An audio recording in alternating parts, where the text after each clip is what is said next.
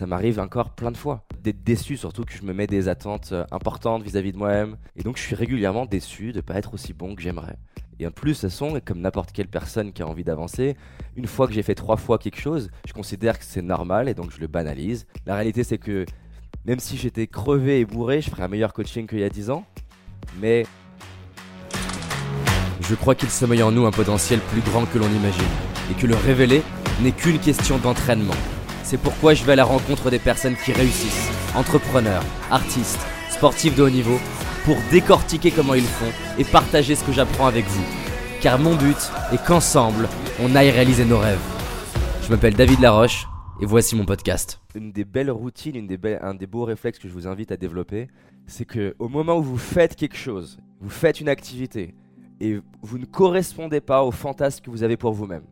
Par exemple, je m'entraîne pour mon one-man show en 2014. J'ai l'attente vis-à-vis de moi d'être plus drôle et d'être plus à l'aise que je le suis. Donc l'écart entre ma réalité attendue de moi-même et la réalité que j'expérimente étant importante, c'est ça qui crée la frustration. Hein. La frustration vient pas de ta réalité, vient de l'écart de l'attente que tu as vis-à-vis de ce que tu es censé vivre et de la vie que tu as. C'est la raison pour laquelle Lewis Hamilton peut déprimer en étant deuxième, parce qu'il s'attend d'être premier.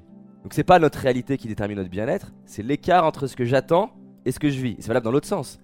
Si j'ai joué au loto et euh, je regarde les numéros, je regarde les résultats et je dis ah j'ai gagné 100 euros. Bah, je vais au bureau de tabac et on fait la queue avec, on est deux personnes, il y a un gars à côté de moi, on a tous les deux notre truc de loto et on va au bureau de tabac moi, je suis persuadé que j'ai gagné 100 euh, euros. Et à côté, j'ai un gars qui est là, qui est grand sourire, il me regarde et il monte son ticket. Je comprends pas pourquoi il fait ça, mais il monte son ticket, il est vraiment content, il est un peu agité, il est comme ça. Et lui, il se dit qu'il a gagné 100 000. Et on amène tous les deux en même temps euh, au guichet notre truc. La première personne, donc euh, ici, là, elle est devant, son, devant la personne, le guichetier.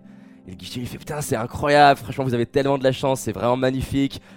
J'ai jamais vécu ça. J'ai jamais vécu quelqu'un qui a gagné autant. Et donc là la personne est là ouais ouais j'imagine bien, bien c'est un truc de dingue. Et le guichet dit c'est incroyable, je vais, je vais, je sais pas si on a assez de, cash sincèrement pour vous donner ça. Et j'imagine hein, j'imagine. Et là elle lui donne le ticket, ben, vous allez pouvoir récupérer vos 10 000 euros, c'est incroyable. 10 000, euh, vous voulez dire 100 000 Ah non non non, euh, je vous confirme c'est 10 000 euros. Et imaginons que moi à côté, je suis là et moi je m'attends à mes 100 euros et, la personne, pareil, elle me dit c'est incroyable, c'est vraiment, vraiment cool. Bon, c'est pas aussi bien que votre voisin, mais vous avez gagné 1000 euros quoi. À votre avis, qui des deux est le plus heureux? Bah moi Alors j'ai gagné 10 fois moins. Donc c'est pas ta réalité qui détermine ton bien-être, c'est l'attente que tu as sur la vie.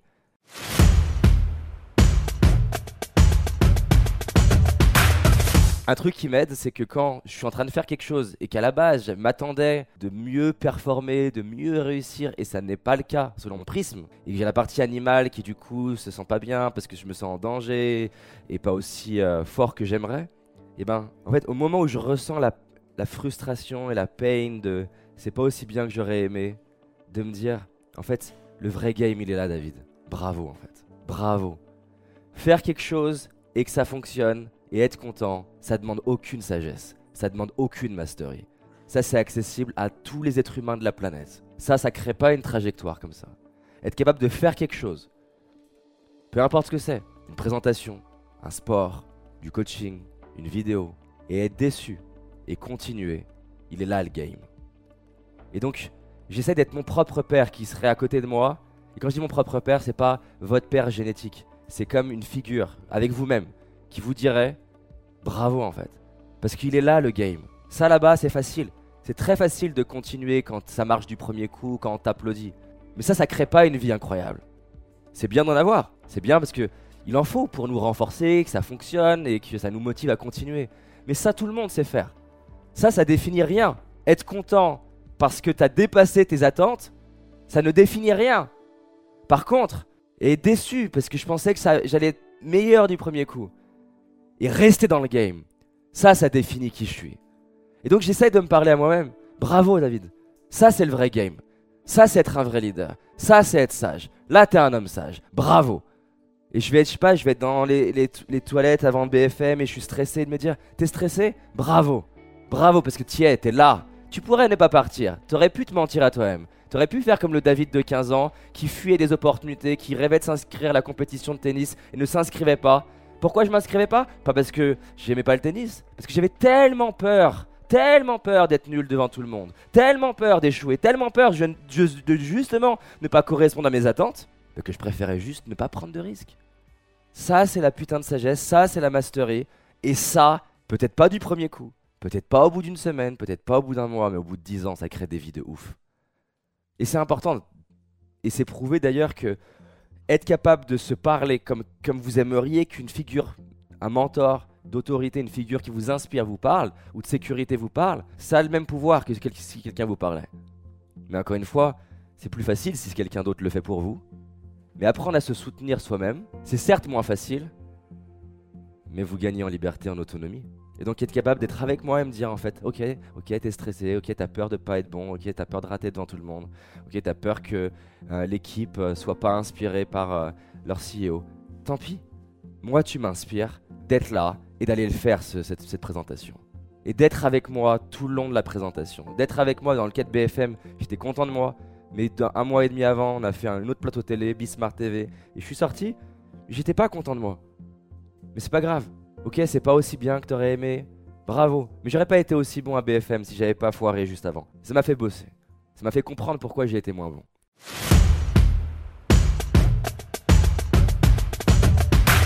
C'est l'exemple que je raconte souvent, c'est quand j'étais là à essayer d'aborder des inconnus dans la rue et d'être plus à l'aise avec des nanas, mes potes, pour eux, pour définir la réussite, ils regardaient juste la finalité. C'est avec combien de nanas t'as couché?